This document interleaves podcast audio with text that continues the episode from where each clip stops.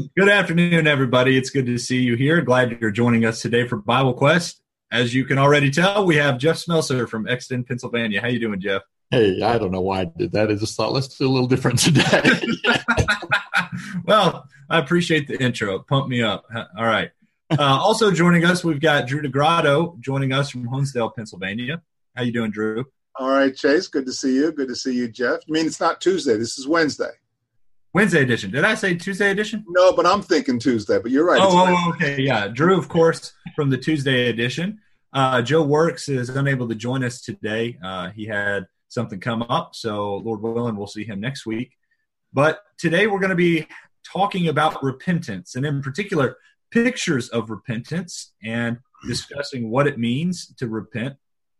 And uh, we're encouraging comments from the viewers. Uh, and as we progress here, I'll let you all know in, in particular what we're looking for. Um, but guys, when we talk about repentance, what comes to your all's minds? Well, you know, one of the things that comes to my mind is what I hear coming to other people's minds. You know, yeah, yeah. I, I talk to people, and somebody will say, "Oh, he went forward and repented," um, and what they mean is he went forward and confessed sin and asked people to forgive him. But if you know if we understand repentance the way it's described in the bible that would be something he did in his heart before he ever went forward before the brethren and said oh, i've done something wrong. Yeah yeah. I think anytime when especially teachers of the bible uh, think about bible terms we often think about some of the definitions we hear that are wrong. Mm-hmm. um, and with repentance i know i know for me personally uh, if you if you were to ask somebody what does repentance means? One of the answers you may get is oh well it means to be very very sorry for what you've done. That's a popular one. Yeah have, have drew uh, have you ever experienced that? Yeah i've heard that too and it does incorporate being sorry but it goes beyond that. It's actually changing your mind changing your thinking. Yeah that's exactly right. Um, and that that's kind of what we're here to talk about um, this afternoon is, is what does the bible have to say about repentance um, and guys, if you were going to define that using scripture, where would you go? You know, uh, I like to, we well, we could we could just go to the word and, and, look up the meaning of the word that's translated repent or repentance, and maybe we'll do that in a second. But I actually uh, like to turn to a couple of passages that that show what repentance is is and is not. And if I can get this up here and share this screen, I'll do this real quickly. So, do you all see a screen here that says repentance? What is repentance? I see it. All right. So, when we think about repentance, a lot of people think it's when you change actions, when you do something differently. And certainly that's the result of repentance. The fact is, you can change your actions without repenting. Um, but in Matthew, the third chapter, in verse 8, John the Baptist challenged people to bring forth fruit worthy of repentance. The fruit is the, the prod, product or the produce, it's what's produced by the repentance. And what he was challenging them to do was to change their ways. But, but clearly, in that passage, the change of ways or the change of action is the result of repentance. On the other hand, there's a uh, idea that you mentioned a moment ago, Chase, that being uh, that repenting is is being sorrowful. And in Second Corinthians, the seventh chapter, and verse 10, Paul talks about a repentance that is a godly repentance because it produces, um, I'm sorry, a sorrow that is a godly sorrow because it produces repentance. I'll, I'll read that passage. Sure. Second Corinthians chapter 7 and verse 10 godly sorrow works repentance unto salvation. So you can and he talks in the same context about a sorrow of the world that doesn't lead to salvation it doesn't produce repentance. But here's the point. Repentance is not being sorrowful. It's produced by sorrow uh, is produced by godly sorrow and it's not the change of action. It leads to change of action. So it comes in between being sorrowful the grief and the fruit of the repentance. And and that would then necessarily be uh, well, the word translated repentance is metanoia, which is, if you break it down in its parts, it comes from two words that mean after mind. And the, the idea is that the mind you have after a change, or the change of mind, or the changed heart. Yeah. So sorrow leads to a changed heart that leads to changed actions, but it's that inward change of heart that is repentance. That's a really, really great way to sum that up. Um, and if and if our viewers are still in Matthew, to kind of put what Jeff put together here in view, uh, look at a picture of repentance and looking over at the end of Matthew. Uh, when you get to the Garden of Gethsemane, or excuse me, uh, when you get to the Lord's Supper where it's instituted, and Peter, of course, promises and, and knows for a fact he's not going to fall away. And Jesus says, uh, you know, after a rooster crows uh, three times, you've denied me. Or after you've denied me three times, a rooster will crow. Well, what I'm trying to get at is at the end of chapter 26, and this this hit me the first time I realized this. You have the the instance where Peter denies Christ, and in verse 75, after that third denial, it says, "And Peter remembered the word which Jesus had said, Before rooster crows, you will deny me three times." And he went out and wept bitterly. Mm-hmm. What what what would you have there? What what end of that would you call that? What I'm sorry, I didn't catch the question. What end, end, end of that? Yeah, end of the the scale or the spectrum you gave earlier on your slide. Oh, oh. Well, uh, let's see. Get, give me the verse where you were again. You were in Matthew 26, where Peter wept bitterly. Will you look at Matthew's account? Yeah, Matthew 26, 75. Okay, right. Um, knowing the rest, well, if I just have that much, I would say he's on the left end of that. He's Yeah. sorrowful.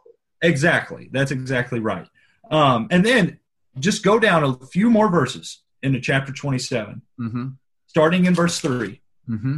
Then, when Judas, who had betrayed him, saw that he had been condemned, he felt remorse and returned the 30 pieces of silver to the chief priests and elders, saying, I have sinned by betraying innocent blood. But they said, What is that to us? See to it that yourself. And he threw the pieces of silver into the temple sanctuary and departed. And he went away and hanged himself. Well, in verse 3, it also says that Judas felt remorse. Yeah, he's he's also sorrowful. And to be sure, even though some translations actually say Judas repented, it, it is a different word here than the word we were talking about a moment ago. But you have two guys, both of whom are sorrowful. It's not just the being sorrowful that is repentance. Judas didn't really repent. I think that when we know the rest of the story, we know that Peter actually does. But I think your point is well taken. It's more than just being sorrowful because Judas was sorrowful. That's exactly right. And that's the point I'm trying to get at. Judas had the sorrow, and so did Peter. But I think it's that Second Corinthians 7 passage playing out in live action. Peter had godly sorrow uh, because you see the actions he goes on to take and his change of heart and his change of mind. And Judas, of course, had worldly sorrow. Hey, maybe we Um, can uh, ask our viewers if they have ideas of uh, or remember passages in the Bible where somebody re- does have that inward change that would illustrate repentance. And then while we're asking our viewers to come up with that, maybe I could ask you guys can you think of a guy whom the Bible describes as exceedingly sorrowful, but who did not repent? He went away exceedingly sorrowful. The rich having- young ruler? I think you're talking about Mark, the 10th chapter. Okay, yeah, both you guys know what I'm talking about. Uh, although um, I usually turn to Matthew the 19th chapter, but it Oh, is okay. All right. it did mark the 10th chapter too. So go there. Uh, yeah, sure. So over in Mark chapter 10, I think this is this is a great passage to talk about. Um, Jesus runs into this young man who, upon first glance, would be sincere uh, in wanting to do what's right, and Jesus uh, asks him, "Why do you call me good? No one is good except God alone." And he he repeats the commandments to him. And this young man says, "Teacher, I've kept all these things from my youth up." And Jesus said, "There is one thing you lack." What did he tell him, Jeff?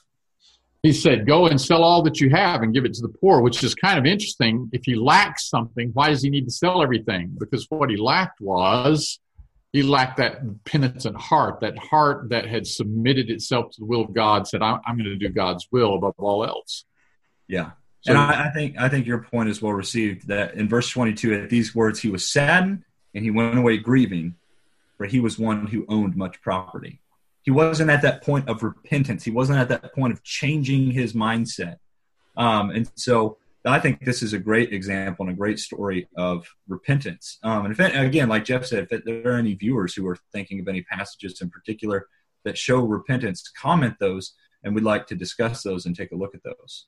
I have a question on the changing mind part and the sorrowful part. Um, what's the this is a would be a Hebrew word though in in Exodus, Jeff, or in Exodus 32, mm-hmm. verse 14. And the Lord, well, my translation says the Lord relented from the disaster that He had spoken of bringing on His people. In other words, that was when Moses interceded and said, "Lord, you don't want to really destroy these people. What are the Egyptians going to say?" And so the Lord changed His mind, right? Yeah, so is that um, the same? Is that the same thing? Is that repent there? Is that the same word? Uh, of course, it's as you said, it's going to be Hebrew, and as you know, I know very little about Hebrew, um, but I can look it up, and and uh, I could certainly tell you what word is used in the Greek translation of the Old Testament, and I'll do that in just a second. But I was going to pull out. You said Exodus thirty-two, uh, 14, right? Yeah, fourteen. While you're doing that, the, the Hebrew word that I have, according to because I've got the the Hebrew words already there for me, so I don't have to know anything about them. But it says Naham, N A H A M, or okay. now. All right. Um, you know, the, and the, the New, I'm sorry, the New American Standard said, well, with different translations. I think you read from the English Standard Version, the Lord relented. Yes, the right. King, the King James says the Lord repented. The New American Standard says the Lord changed his mind. Um, and um, uh, but that would be all in that same context then. Uh, it certainly has to do with a change. I, I think that what we have here, though, is a difference than when we talk about. Well, there's a passage in Acts chapter 20 and verse 17 that'll help me make the point I want to make that'll make a difference between what we see here and what we're talking about in terms of New Testament repentance. In Acts chapter 20, did I say verse 17? It's actually down in um, mm, verse 21. Acts chapter 20 and verse 21. And Paul is talking with the elders of the church in, uh, in, in Ephesus. He's meeting with them in Miletus. And he says, uh, he reminds them how he was with them teaching publicly and from house to house. And then he says in verse 21 testifying both to Jews and to Greeks, repentance toward God and faith toward our Lord Jesus Christ. So when we're talking about repentance that is required for salvation, we think of it as repentance from something, a change of mind away from something and specifically away from sin, and that it is, but it's really also a change of mind towards something. It's a change of mind toward God. This is repentance toward God. And so the repentance that we're really talking about, you could even describe it this way. It's, you know, it's in First Peter chapter 4, uh, verse 3, I think it is, Peter says that, you know, the time past was sufficient to do uh, the lust of men, but now we need to do the will of God. So it's a change from doing my will or a change having a mind focused on what I want to, to a mind toward God, focused on God. So when we talk about God having a change of mind or a change of heart, change of plans, uh, in a passage like Exodus chapter 32, uh, that's a little different because the repentance that we're describing in the New Testament is a is a change of mind toward God. And God is not changing from doing His will to doing somebody else's will in the Old Testament. No, and I was yeah, I wasn't applying. I was just trying to get to the context, uh, uh, to the understanding of what that means to change. Uh, quite different than, than for us in our in the New Testament.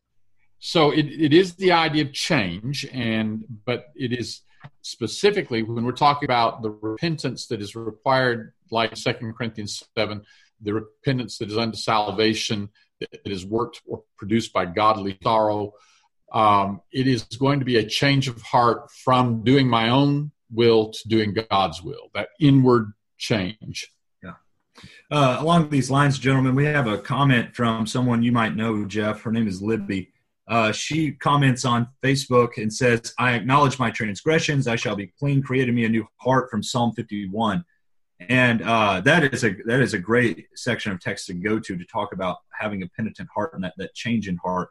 Um, just in the context of that, reminding everyone in 2 Samuel 12, after David has sinned with Bathsheba, and Nathan comes to him with this parable of the ewe lamb, after David realizes that he's the man in the parable, David in 2 Samuel chapter 12, um, in verse, uh, well, in verse 13, David says to Nathan, I have sinned against the Lord. And then, of course, it's also always helpful to go over Psalm 51 after that. Um, and all those things Libby pointed out in Psalm 51, I think would demonstrate David's change of mind and understanding that it, it is time to change and uh, not only ask for forgiveness and to have a clean heart, but to change the whole way he's thinking about things yeah, and create it as his life goes on. Right. That, and she quotes the part, create in me a new heart. This is somebody who is wanting to be different inwardly than he was when he committed the sin with Bathsheba. Yeah, that's right. So, Jeff, um, did, did, I hear you say before, maybe it was, or Chase, when you said that, so repentance is involved and is required in salvation? Yeah, um, I, I can't remember if I said that or if Jeff said that. Um, but, but, you know what? The important thing is the Bible says that. yeah, that's what I was about to say. This is a good segue into Acts, the second chapter. yeah. Uh, when you get over to Acts, the second chapter, Peter preaching this first sermon uh, sums it up pretty well that the reason Jesus has died is because of the people and because of their sin. The men are cut to the heart. It says in verse 37 uh, they were pierced to the heart and said to Peter and the rest of the apostles, Brethren, what shall we do? You know, they're confronted with this sin of theirs. They're confronted with the fact that they have murdered and killed the Messiah of the Old Testament and now that was here. So they're asking, well, what do we do about this? How do we get ourselves out of this hole? And Peter says to them, number one, repent. Bible says, repent and each of you be baptized in the name of Jesus Christ for the forgiveness of your sins, and you will receive the gift of the Holy Spirit. And the order in which we see this is really important, guys. And why would I say that? Well, um, the order is you have to have a change of heart before the baptism is going to mean anything. If you get dunked in water, but you haven't had a change of heart, you're not really um, being baptized for the remission of sins. You're not becoming a part of Christ. And, and doesn't that just make sense? Um, what, what good is it going to do you to be baptized and turn your life over to Christ if you're not willing to live in a way that would honor Christ from that point on. Right. You need to have a change of mindset before this takes place and before this happens. Isn't it uh interesting too? Because before those two things, belief is necessary. These guys already believed it. They knew it. They knew what they did. They believed. So, because the reason I'm going there, because I've heard it say that all you have to do is believe. You don't do anything else. But yeah, that, that, that's a good point. It's it's implied here that they would have been believing in God and believing in Jesus. Right, and so then they acted on that belief by repenting. Exactly. Uh, that that's right. And this isn't a popular thing that's taught anymore to to repent and be baptized. Uh, and I, I think in, in, general, the Lord's Church, um, even today, I think has a hard time pushing the idea of repentance sometimes we're really good at getting people to the water, uh, but from that point on, we don't see them ever again. We really need to push this point of repentance. Um, you can contrast this in Acts 2 37 and 38, just a chapter over in chapter 3 in verse 19. Uh, when Peter is talking to these people after healing this lame beggar, uh, Peter says, Therefore, repent and return so that your sins may be wiped away in order that times of refreshing may come from the presence of the Lord. Now, guys, what what doesn't Peter include there that he did in chapter two? Go ahead. Go ahead. Well, I was just going to say one thing he doesn't include here is is the idea of baptism, and a lot a lot of people would run to this verse to say, "See, you don't need to be baptized." But what is Peter's point in Acts the third chapter and verse nineteen? Why is he saying this? I'm sorry. I was. I, I, you're gonna have to repeat the question for me. I was. I, I stumbled on a curiosity I was checking. I'll tell you guys about in a second. But go ahead. Sure. So all I, all I'm trying to point out here in Acts the third chapter and verse 19, Uh, Peter says rep- repent and return. Some translations say repent and convert, and uh, just trying to line that up with what's said in Acts two thirty eight. Uh-huh. Uh, yes. Repent so what? So what he doesn't mention specifically in Acts three, I guess that you're getting at, is to be baptized. Right. Yeah. So what he says is is uh, repent and be converted, or another translation might be repent and turn again in Acts three nineteen. Mm-hmm. Turn or turn back.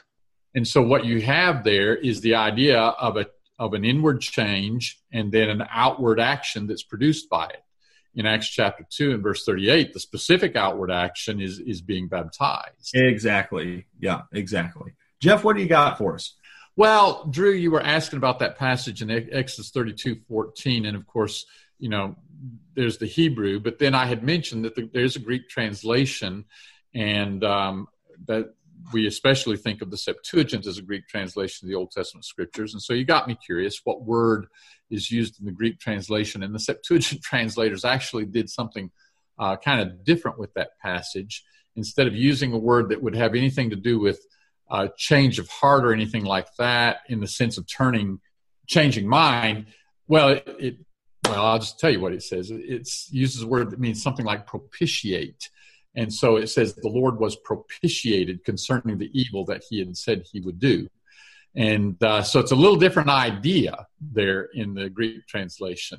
Well, and I'm of course, I asked. I never heard that. That's very yeah. interesting. Yeah, but that's the that's the way the Septuagint handles it. Okay. So Good. Very good. Okay, guys, uh, let's go ahead and turn our Bibles over to Second Chronicles 29. I, I just want to make this point real quick. Uh, as long as we're looking at pictures of repentance in the Bible, uh, Second Chronicles 29. And again, I would encourage any of our viewers, if you think of any passages or stories that remind you and uh, show a picture of repentance, comment those, and we'll be sure to discuss those. Uh, Second Chronicles, the 29th chapter, you have King Hezekiah coming in, and his intentions are to restore the temple in order that the people may worship in it and the priests may serve in it. And in Second Chronicles 29 and verse 5, it says, Then he said to them, Listen to me, O Levite.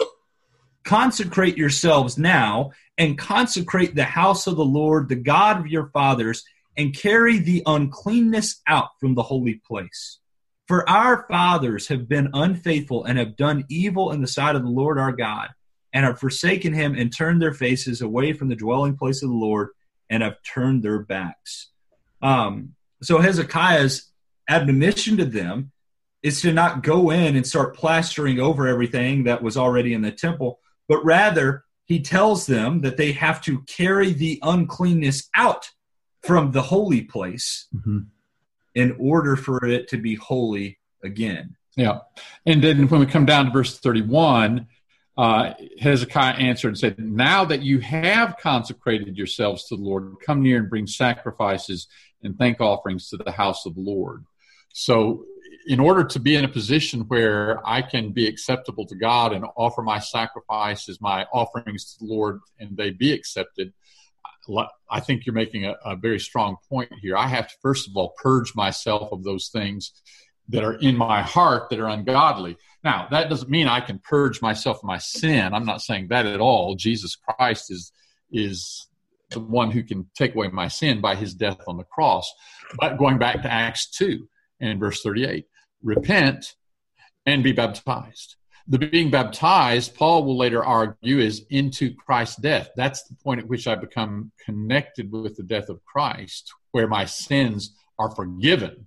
But before that, I have to have an inward change. Um, you know, I run into this, guys, maybe you've run into this too. People who don't believe baptism is significant uh, they think my idea is, well, you can just be saved by some empty ritual, getting dunked in water. And they're trying to tell me, no, no, no, no. Salvation requires a conversion, something inward. And it does. But the inward conversion is the repentance, and that's before the salvation. And the inward conversion, the change of heart, doesn't take away my sin. It, it's an inward change. So I purge from myself my own uh, desires to sin, but that doesn't save me. If that saved me, that would indeed be the idea that I'm saved by my own goodness. I'd be saved by my own works. I'm not. I still am guilty of all the things that I've done wrong, and I'm totally dependent upon the grace of God in Jesus Christ for for taking away the guilt of my sin. And so I have to have that inward change, but then for me to be saved, I have to be united with Christ's death, buried through buried with Christ in baptism so that my sins are atoned for. So repent, inward change, be baptized, connected with the death of Jesus that saves you. Yeah, and that makes perfect sense. Uh, and adds up what Jesus said in Mark 8 34 if anyone wishes to come after me, he must deny himself and take up his cross and follow me. We're denying ourselves and our wants and what we want, and we're changing that mindset to what Jesus wants and what God wants. You know, um, Chase, you mentioned Hezekiah. Sure. He is he is uh, one of the two kings most famously known for trying to turn the nation around. When the nation of Israel would go into idolatry, um, and then you have a king come along and he says, We're going to get rid of these idols. We're going to worship the true God. Hezekiah famously. But there's another king after that who famously did the same thing, right? Yeah, there is. Just a couple chapters later in Second Chronicles, there is King Josiah. Is that who you're talking about? Yeah. What do you have to say about Josiah, Jeff? Well, you know, you go through the account there in Second Chronicles, the 34th chapter, and, and it just says wonderful things about um, the change that Josiah brought to the nation.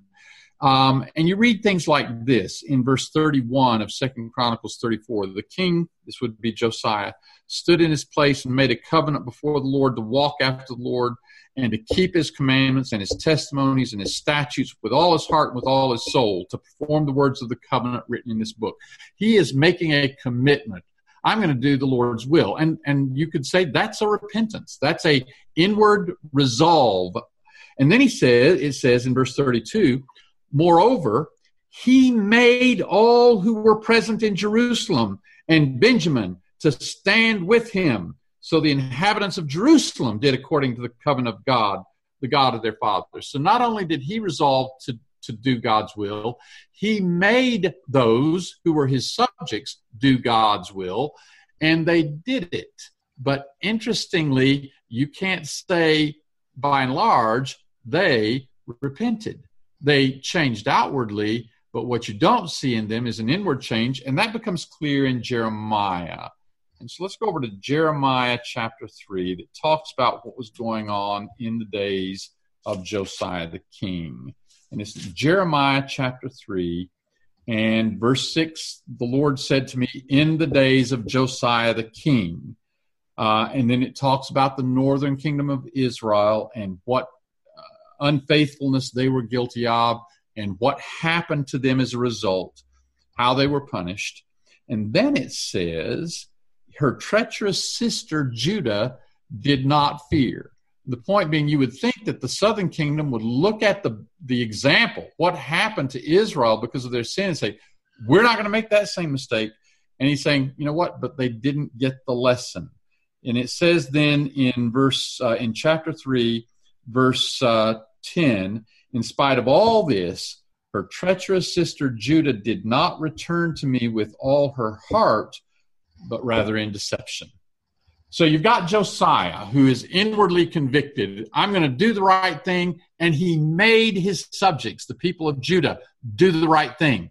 I would say he, he repented, but they, even though they changed outwardly, didn't because their heart wasn't in it. So are you telling me that repentance is based off of an individual's choice, not a group as a whole? Yes, that's a good point. I, I, I, can't just be part of a group and that group starts doing the right thing and well, I'm going along with them and assume that that means I've repented. Repentance is a change of heart in me. Drew, you started to say something. Yeah, in my translation, it says, but in pretense, they in pretense. turned to him. So Which they did do it. They did do some kind of a returning, but it wasn't yeah. that inward what you were talking about. Exactly. Exactly right. Yeah. Huh. Very good. Yeah, that's uh, that's a really good parallel passage to use with the end of Second Chronicles. So that that's really helpful. Wow. So um, that puts a. I, I go back to what we were talking about before. So the are friends who'd say that you're saved by faith alone. Scripture Mhm. says that term, but they believe that. Could that then be a person that believes in faith alone is going to God in pretense? So you know, people people mean all sorts of things when they say you're saved by faith alone, and a lot of people don't even know what they mean when they say you're saved by faith alone. They don't. They haven't figured out what they mean by faith. But in its simplest form, um, yeah, they there are people who have the idea they can go about living their life however they want, and um, they're all they have to do is just believe in Jesus. Say, God, I trust you're going to save me, and uh, and that's enough. And then they can do whatever they want. And some of those people will say, "Oh no, no! What will happen is then the Holy Spirit will come on me and change me."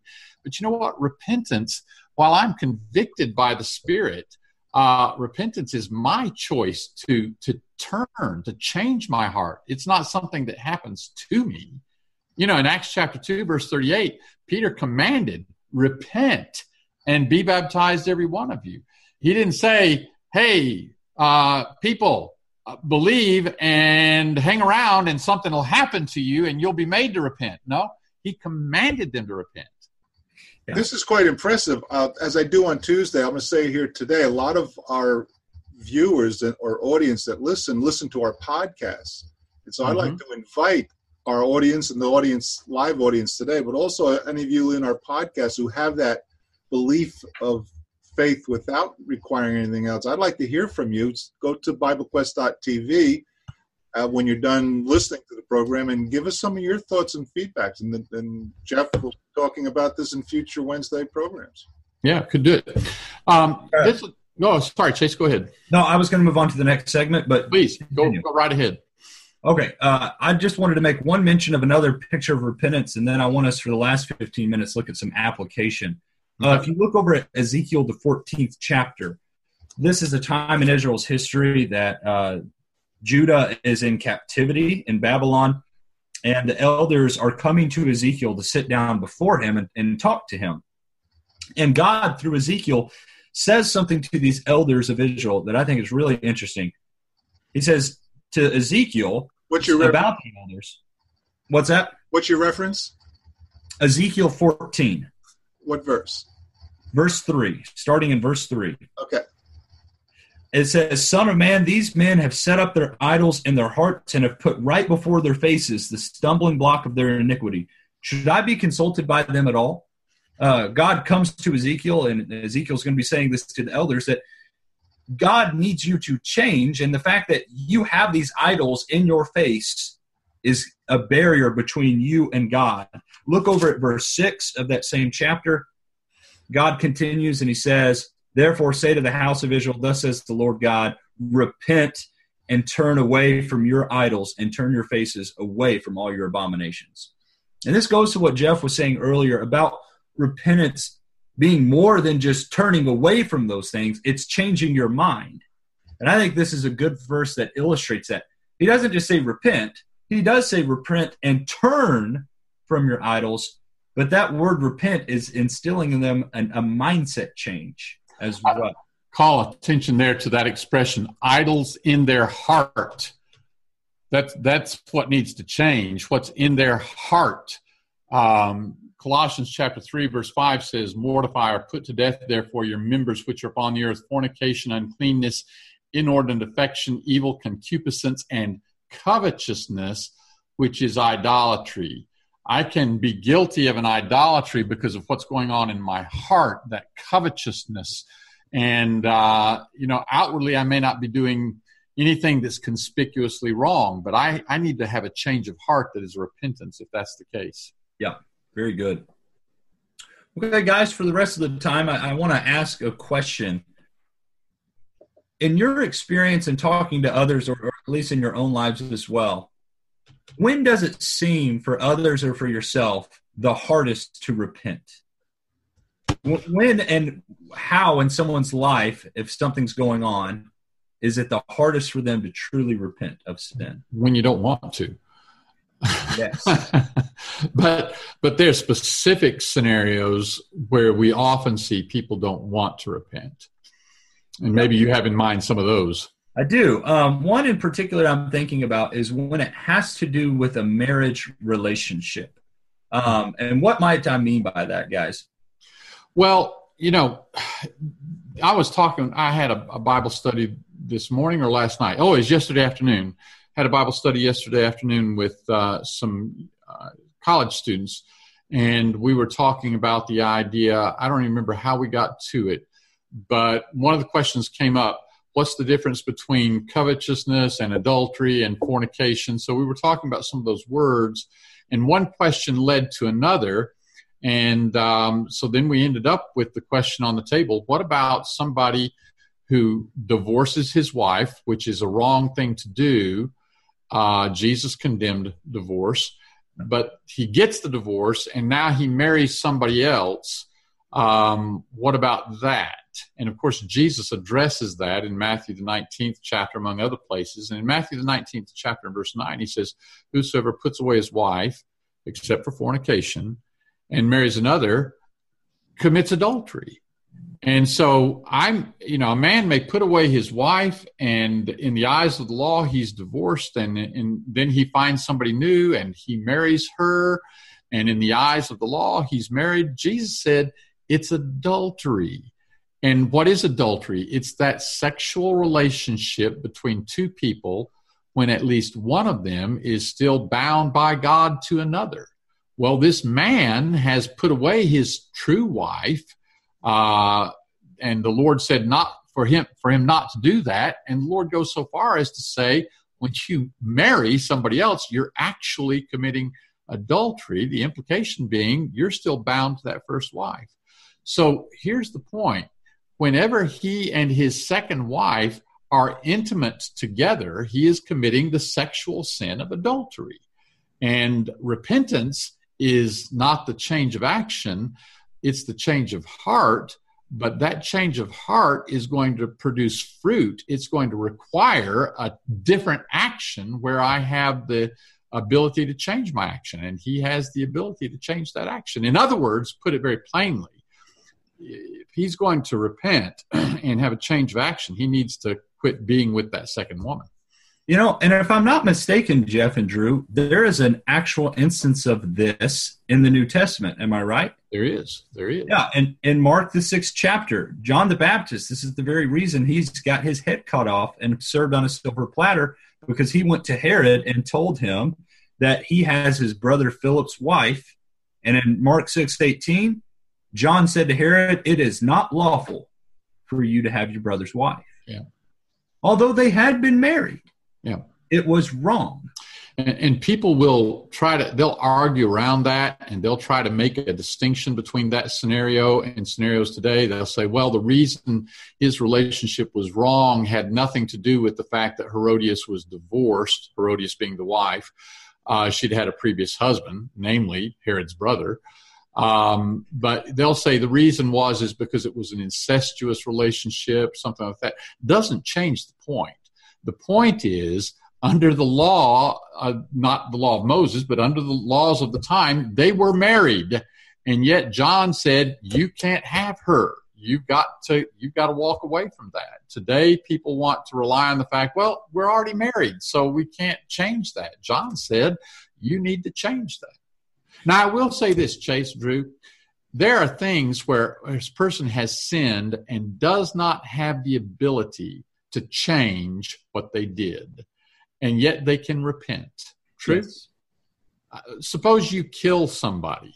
David had Uriah killed. Mm-hmm. Could he undo that? No. He, he could not undo that.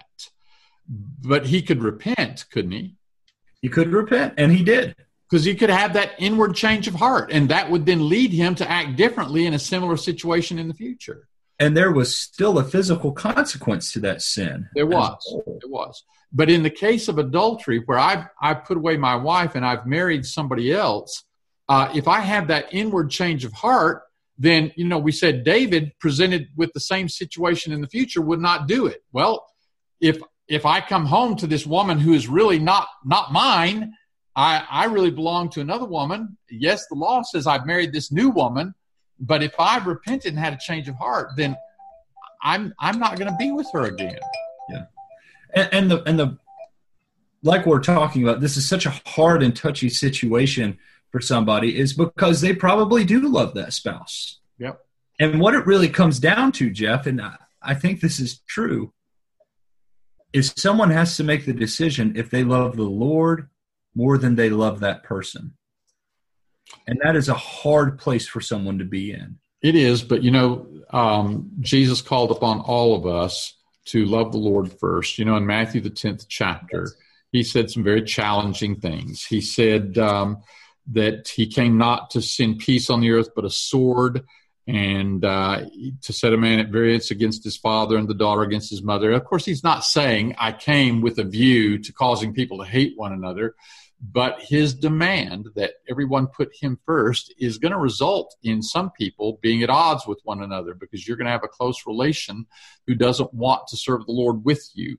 And so Jesus said this in verse 37 He that loves father or mother, um, he that loves father or mother more than me is not worthy of me, and he that loves son or daughter more than me is not worthy of me and he that does not take his cross and follow after me is not worthy of me.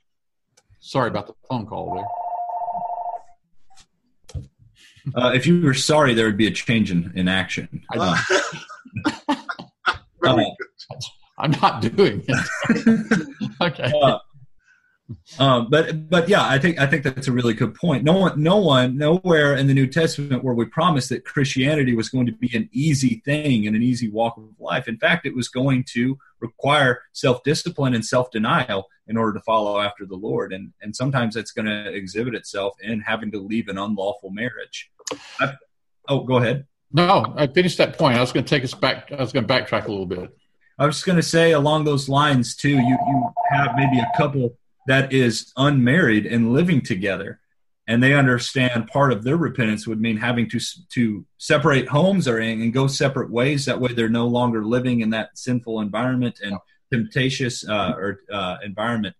But that would be another case where it would be hard to truly repent so I think that the story of the rich young ruler we mentioned earlier is telling because when Jesus says, sell everything that you have and give it to the poor, the point is we really have to be willing to put the Lord first and whatever that costs us. That's really what repentance is, is, is making that resolve to put the Lord first.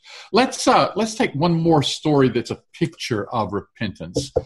What about the uh, the parable when Jesus tells three parables: the lost sheep, the lost coin, and the lost son. Um, I think we see a picture of the the spirit um, with which someone who's repented comes to the Lord. Yeah, yeah. You're talking about the prodigal son in Luke chapter six or uh, fifteen. Excuse me. So, you, so you called him the prodigal son, and that's what we often call him. What does prodigal mean, guys? I mean wasteful and uh, yeah. yeah, not it doesn't mean runaway. It means right. wasteful. Yeah. So this was a wasteful son. He'd gotten, he'd asked for his inheritance early and it was given to him and he went out and he wasted it on ungodly living, riotous living, harlots and so on. And then when he was in a very bad way, he had a change of heart. Yes, he did. Um, and in fact, the Bible says uh, in verse 18 of Luke, the 15th chapter, I will get up and go to my father and will say to him, Father, I have sinned against heaven and in your sight. I am no longer worthy to be called your son. Make me as one of your hired men. So he got up and came to his father. Um, but while he was still a long way off, his father saw him and felt compassion for him and ran and embraced him and kissed him.